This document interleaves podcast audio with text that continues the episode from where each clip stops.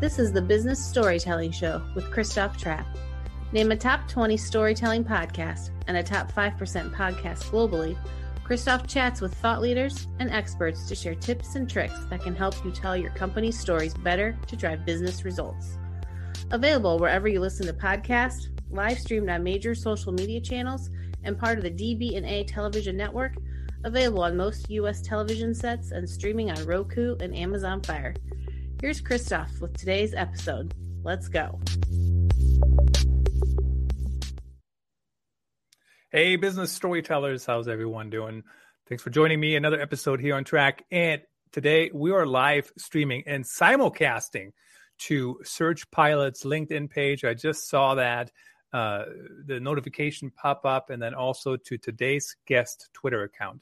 So fantastic new newish feature from Restream uh, the platform I use to live stream my shows. Check it out, restream.io. Fantastic, works fantastically well. So, you know what? We all know testing, right? Split testing. We test emails, we test, sometimes we write social posts and test one over another. Sometimes we throw some money behind it. But how about SEO? Split testing. Have you even heard about that? I'm not sure I've heard about that. And I'm certainly not currently using any SEO split testing um, strategy. So I wanted to find out what that is, what it means, how do you do it, how do you integrate it into your content workflow. And who better to ask than um, the CEO of Search Pilot, Will Critchlow. He is joining me today from London. Will, welcome to the show. Great to be here. Thanks for having me, Christoph. Fist bump. Fist bump. There you go. I forgot to put the background on. Now there it is. Everything is moving a little slower today. So I think I read an article that you wrote about SEO split testing somewhere. Um, and tell me about what are we even talking about when we say SEO split testing? I mean, I get the context of testing and split testing. You know, I do that all the time, especially in email. But I don't know if it comes up as often in SEO. Maybe I'm just behind the times. No, I mean it, it definitely is a kind of new thing, which with deliberately trying to break some new ground here. So the way it works is it's kind of a similar concept to um, user testing, the kind of thing you might do for conversion rate testing um, uh, on a website, where that system you split the audience. So you show some of your users version A of a page and some of your users version B. That exact method doesn't work for SEO because effectively each search engine. So I think you know, Google is like just one user, and so you'd have to either put them in bucket A or bucket B, and you know, longer testing. So the way it works is it's designed not to work on big websites. So at, we typically work with sites that have tons of pages in what we call a site section. So a site section is a group of pages that are a similar structure. So they could be locations, they could be uh, routes, they could be products, categories, anything like that. And the, the key is that you have some hypothesis about how that set of changes should be changed to do better in organic search. And we split the pages instead of splitting the audience. So, uh, yeah, basically, you take that hypothesis, whatever that might be, and you apply it to some subset of the pages and leave the other pages unchanged and then you apply some kind of advanced statistics, kind of similar process to um, analyze that and see if there's a statistically significant change in the organic visibility of those pages versus the, the ones you didn't change. Interesting. I mean, that was a really, really, really short. We have probably a much longer elevator ride than that to dive into that, Will. But I do appreciate the the brevity on, on a quick overview. Now, when you say bigger uh, websites, like like what's a and it's always like you know like i'm a taller guy but if i'm you know somebody's seven five i'm not that tall. Mm-hmm. um so define bigger website for us. What's the, well I, am you... we're remote. Nobody knows how tall any of us are right? So uh the we're all the uh, same size. That's right. So uh yeah well there's two answers to that. So so seo testing in general our experience has been you really need that site section that i was talking about there. So not not including the homepage the the scalable site section. You really need that site section to be getting a thousand plus organic visitors a day, so you know thirty-ish thousand organic sessions a month, um, to be able to expect to get good results uh, and to be able to detect uplifts with statistical confidence. We actually at Search Pilot we tend to focus even bigger than that. So so our focus is on the enterprise, and a lot of the folks we work with have you know millions or, or even more uh, organic visits. But that, that's kind of rule of thumb. um, it needs to not be to too few pages. So uh, because we're splitting the pages rather than the users, there is again some. It's got to be like hundreds of pages. It, it's a good good rule of thumb.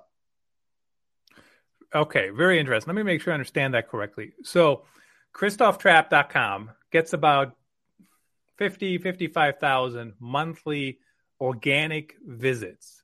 So it's it's a good number, but mm-hmm. my point is if I can get there, you guys can get there. So don't be um, you know, thrown away just by by thinking that's that much. But and I don't know, let's assume very little is on the homepage. I don't know what the homepage um, percentage is of that. Mm-hmm. But so I so my side would qualify, right, based on what you just said or not? I mean, it's like yeah, so a... assuming that traffic is coming to uh, say all the article pages, right? So okay, blog yep. post type content. Then yes, you, are the kind of that's the, the bottom end of where you might expect to be able to start to reach statistical significance. Um, but like I say, we we really found that where this really comes into its own is on very very large websites. Um, so we're, we're trying to work with some of the you know some of the biggest names in the world, and that could be across e-commerce, real estate, jobs, listings, websites, travel websites, and there you know one of the one of the things we find with this kind of testing is you're often getting statistical confidence around a few percentage points uplift, and that may be worth it on, on your your own site, but it's definitely worth it when you're talking about e-commerce at scale with hundreds of millions of dollars of revenue in total. Um, and so obviously any kind of testing is really about optimizing the, the edges and being uh, being confident about what you're seeing, being able to measure it, being able to make that business case around it. And that's where it really comes into its own, in my opinion. And you kind of were saying earlier about whether mm-hmm. this is a uh, you know a new, a new thing. It, it, it kind of is, but uh, also I think it's increasing in importance because what we're finding with uh, with Google's approach in particular is Google is leaning into machine learning and artificial intelligence so heavily that it's very difficult to predict in advance these days what kind of changes are going to really work well.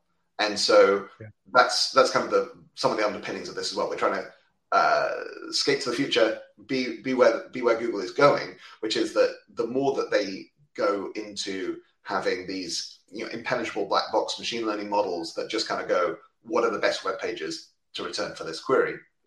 The more that we're kind of having to come up with user centric hypotheses, you know, we, we think users who are searching for this kind of thing want a page that looks more like this. That's our hypothesis. And we have to test that because we're only right some of the time. Um, and uh, it's pretty common for tests to be uh, inconclusive or, or, or even negative. So what I just heard you say there, uh, I think, is um, so basically, if I have, if we know something about a specific user, right, you can apply that when they come to the site, and then basically show them a different page based on what we know about them. Is that kind of how that works, or how do what how do we know anything about them in this? No, so I'm talking about users as a collective there. So um, I mean, yep. by personalization, but but that wouldn't be part of this kind of testing or this kind of uh, SEO strategy. This, what I mean by thinking from a user-centric perspective is more the group of users, so the the set of people who are performing that search of you know, flights from Chicago to Heathrow or whatever it might be. Uh, that group of users, what kind of page do they most likely want? What do we know about what they're looking for, and how can we meet that intent as closely as possible? Which is a different way of constructing SEO hypotheses to what we might have done 10 years ago, where we would have been very much more focused on where in the page do we put the keyword? Uh, you know, how, how does Google uh, do the information retrieval side of things to say which page is most relevant, most about that query? And there's this trend away from it just being about the topic to being useful for the intent. And that's where you know, you've got basically humans in the mix. So it's just like the same argument for doing conversion rate testing or email testing is you're not dealing with machines, you're dealing with people. And Google is trying to emulate what the what the people want. Google is trying to build these um, intelligent systems, these machine learning algorithms to emulate what users really want uh, en masse and deliver them those results. And so that that's that's what I mean when I'm talking about user centric. SEO hypotheses. Yeah, and that's typically how I work work around that too, right? You have a specific group of people, even when you don't know who the specific people are. So what I find interesting is what we're actually talking about to an extent is first of all, I got to get people to my site, right? So for example, if I got a million search impressions, you know, I don't know what the click through rate is, but you know, I might get, I don't know, if I'm lucky, what, 40,000 clicks, 50,000 clicks, something like that, maybe. Yeah, I'm not the, yeah. right. I'm not the best um, uh, person doing math in public. So there's actually no way to test on the front end, right? You still have to get. I mean, like on the on the on the search engine result page, or can we test there too, or is that truly after the click only? No, we, we are definitely including that. So um, one of okay. the one of the really underutilized areas of SEO, I think, historically, mainly because we couldn't measure it, like you say, is how compelling does our result look on that search engine result page? So how good is that snippet? How compelling is that title? How how rich is that snippet? Do we have the you know the star ratings or the enhanced listing in any other kind of way?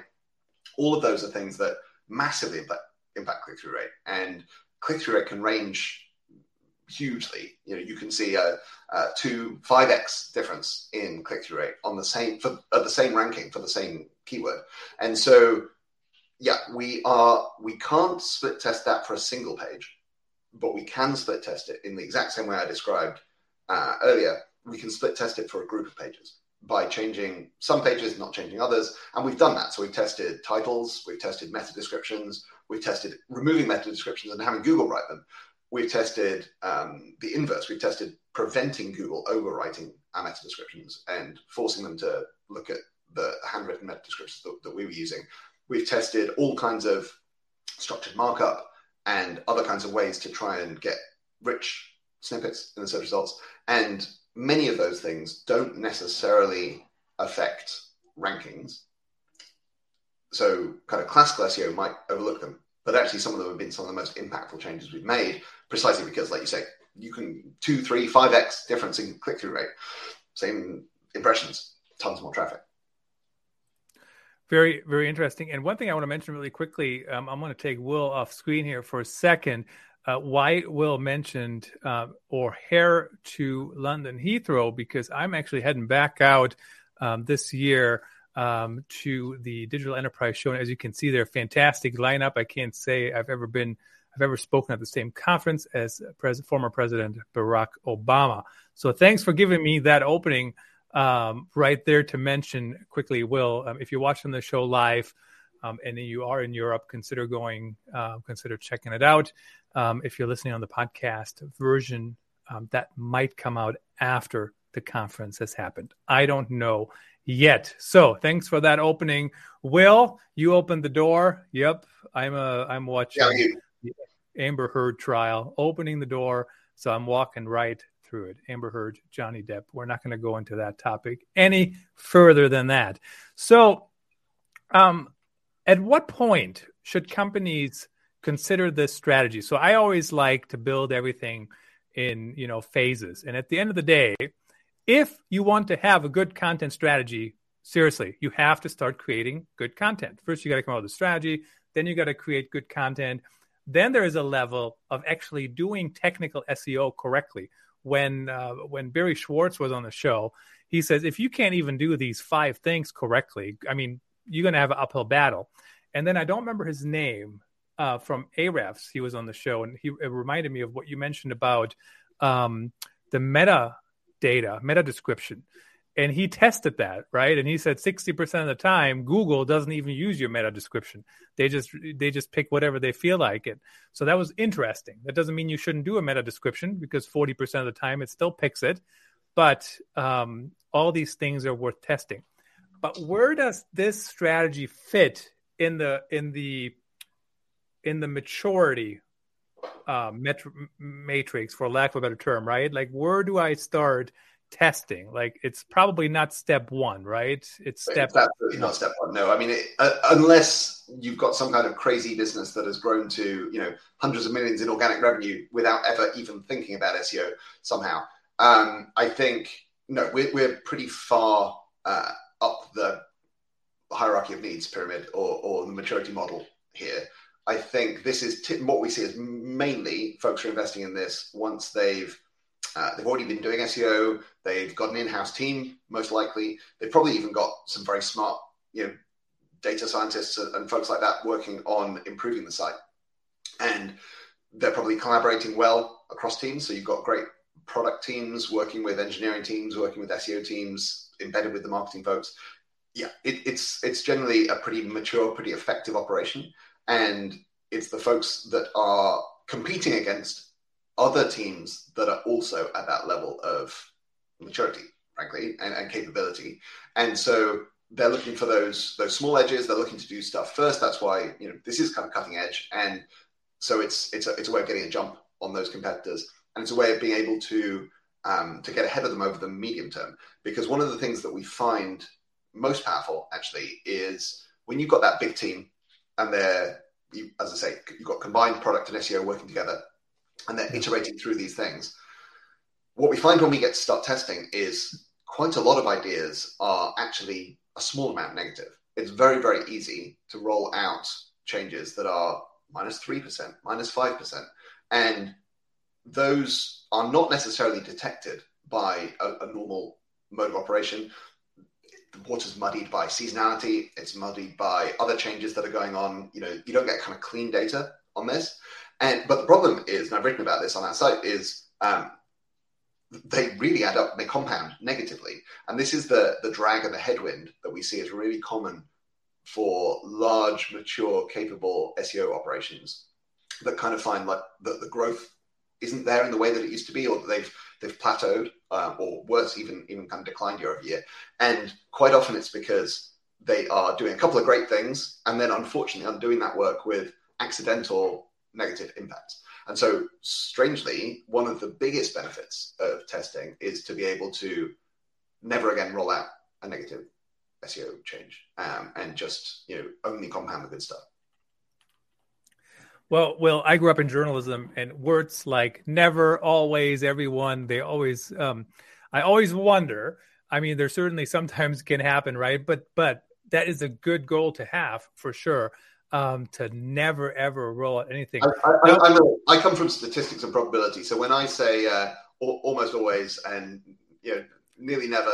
Uh, I, am definitely talking probabilistically. No, I mean, of course, some stuff can slip through it, and, we are uh, the, the big thing actually that we bang, I bang on about an awful lot with uh, with the folks we work with is that the phrase I use is we're doing business, not science. So yeah. we are not shooting for the kind of confidence interval that you would have that you demand of a medical trial or something you know where, where larger at risk. What we're trying to do is we're trying to say balance of probabilities. We want to be right more often than we're wrong. We want to, you know, avoid the, the, egregious errors and roll out the good stuff as fast as we can. So no, you, are right to pick me up on that. I, I, I don't mean never actually. I, I, mean probabilistically, let's do better than our competition. And and it's certainly just a journalistic um, habit, I guess. When people when somebody says everyone has a good time, I'm like, I don't know. How do you know I had a good time? Well, but um, you know, but whatever. Uh, we're all having a good time right now. At least I am. So um, tell me about who in the team. I know there are bigger companies typically, but I think there is there is a little bit of a push by some companies to always try to combine roles. The other day, I saw a position that was opened, and it was called head of content marketing and product marketing. They're not even related. That is not in the same area at all. Now, does that mean a content marketer couldn't do some things in product marketing? Sure. Or a product marketer could do some things in content marketing? Sure. But it's not the same level of expertise, right? They're very different roles in marketing. So I guess the question I have for you, the reason I bring this up, who actually does the testing? So you got the content creators, right? And I prefer, I don't want to do any testing on the technical side. Yes, I would like to be involved. What's the wording? What's the whatever you know the layout? How does it look? But i don't want to do the text testing right? Like because all these things dear bosses i mean it. All this stuff takes time even the stuff that's highly efficient right? So when you analyze stuff that takes time. When you're in meetings that takes time. When you're writing content that takes time. When you're doing live streams that takes time i mean we got this thing down to a science now will but get, we're still on the show, right? It still takes us time to prep. It still takes us time to look as good as look as good as we do. Um, so, who on a team should focus on this, and, and and how does that fit in with the rest of the team? Yeah, great question. So it's typically not content folks. It's typically more like the, um, the I guess the slightly more technical end of the SEO team. It's very data centric. Uh, and it is it gen- tends to have quite senior visibility because the it, it, produces data that is very senior team friendly, very exec friendly, very leadership friendly. Um, it produces SEO stats that look much more like paid search stats, where you kind of get to say, "Hey, we did this thing, and you can see this result as a that came from it, and you can see uh, you can draw that line between revenue and, and, effort, which is is tough to do in SEO typically. Um, and equally, we see some folks where it's done outside the team, so either by uh, our team, so we, we have a professional services team that works on it, or by an agency. And I think you're absolutely right. Your instinct is correct to keep it away from the folks who are producing new content, um, and it sits somewhere in somewhere between product development and technical SEO. Um, and it depends how the exact you know how the organization is structured exactly as to who's pressing the buttons. But I think probably we would generally see it being a fairly senior uh, part of an in-house SEO team rather than a content team. I'm really on a roll today. Dear bosses, did you hear that? It is not an intern, not an intern, period. Stop giving everything to the intern. Senior role that knows what they're doing, that has the experience, that can move things forward. Now, slightly off topic, Will, but we do have a lot of people listening and watching the show. And if you're listening to this on the podcast channels, um, the the video version is available on all the other channels: LinkedIn, Twitter, YouTube, etc and also on Spotify. So if you're listening on Apple, hop on over to Spotify and you can watch the video version. And what you will see on the video version is how good Will looks. The lighting is perfect, everything is perfect. And so my question is, Will, talk to us about we have people watching who do these shows themselves, right, for their companies, but talk about your setup quickly. So I'm sure there's something people can learn. Well, I mean, the the simplest thing is this is running on um, Camo Studio, which is a piece of software that means that my camera is an iPhone. So this is just my my phone, my regular phone, uh, and it is the best camera I own these days. It's way better than my um, uh, re- regular webcam. So if you if you have a Zoom call with me, I probably wouldn't set up this whole uh, this whole setup. I, same background, but uh, not not the depth of field and all that kind of stuff. So yeah, uh, Camo Studio, it's called. It's pretty cheap you can get an annual subscription that lets you use the um, it uses the portrait mode on the rear facing camera on modern iPhones. So it's just that a ring light and a um, not super expensive one of those blue uh, external microphones. That's for the audio, obviously. But yeah, pretty simple setup. I I really feel like I'm in a negative uh, mood today. I don't I don't want to get that along. But so all of you people out there who tell me iPhones and iPads don't work for your live streams, they 100% work. I used to do them all the time. Now I got a little bit a different setup because I don't really leave this chair anymore um, as much as I used to. The last few minutes here, Will, tell us about Search Pilot. Uh, you know how people sign up, who should sign up, uh, anything else you can share about it, how it works. Yeah, well, so to, to take the what people should do first, I think the the main thing I would love your audience to do is to join us in on our content journey. So whether you have one of the big enterprise type sites that I was talking about earlier, or whether you're doing SEO for a much smaller site, either way, you can learn from the tests that we're running. And we publish those at searchpilot.com. So if you head on over there, there's a link in the top nav to our newsletter. And that basically gets you our case studies, which we publish every couple of weeks, and a new test. So we publish test results and we try and be as transparent as we can be, considering you know customer confidentiality and whatever. We just try and publish, hey, here's the test we ran, here's the results we got. And we hope that those are useful to the broader industry, not just the folks who are working on these, you know, hundred million dollar revenue uh, organic businesses. And so that's the that's my main call to action. Um, in terms of like history of Search Pilot, so I originally got into the industry. My co-founder and I started a business called Distilled, which is an SEO agency. We started in 2005.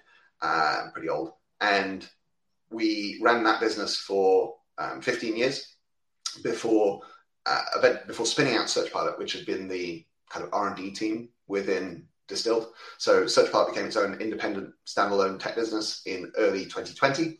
And the rest of the business, so the agency and our conference business called SearchLove, um, was acquired by a company called Brainlabs, which is um, full service digital agency. Doing they, they started out in PPC, but these days it's obviously with the addition of us, SEO, but also all kinds of other digital channels, influencer marketing, Amazon, you name it. Uh, does that. So yeah, we, that was the journey. Uh, we expanded to the US somewhere along the way, and so SearchPilot has had a, a US presence from the get go. Even though, as you mentioned, uh, and as you can probably hear, I'm a Brit based in uh, just outside London, and yeah, SearchPilot is now 20 folks um, spread, distributed remote these days, but uh, with a hub in the UK uh, and some folks in New York and Seattle.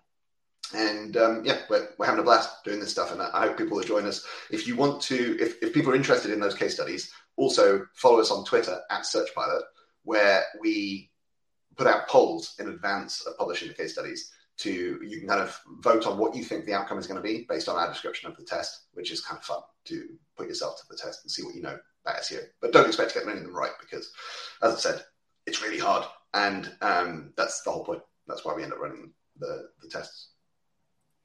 Things are certainly not getting any easier. I mean, things are changing all the time. As we know, I mentioned Barry earlier, who was on the show. I don't know how many episodes ago, probably 150 or so ago now. I mean, he he basically, yeah, I mean, he shares all he shares like I don't know 20 updates a day. So certainly stuff is changing all yeah. the time. Yeah, well, sure. really appreciate. Uh, very prolific, isn't he? He's uh, but love his stuff. It's uh, it's great to have him. He catches so many different things that I would never even catch, but um, un- unbelievable. And certainly, you know, I follow him and, and everybody check him out on Twitter, Barry Schwartz, and go back to the previous episode. Will, it was my pleasure to have you on the show. Thank you for sharing your insights. Really appreciate you making the time. Thank you for having me on. It's been been great fun. Appreciate it. That's a wrap. Thanks for tuning in. Please rate and review our show on your favorite podcast channels. And don't forget to share this episode with your networks. We appreciate you. Until next time, let the best stories win.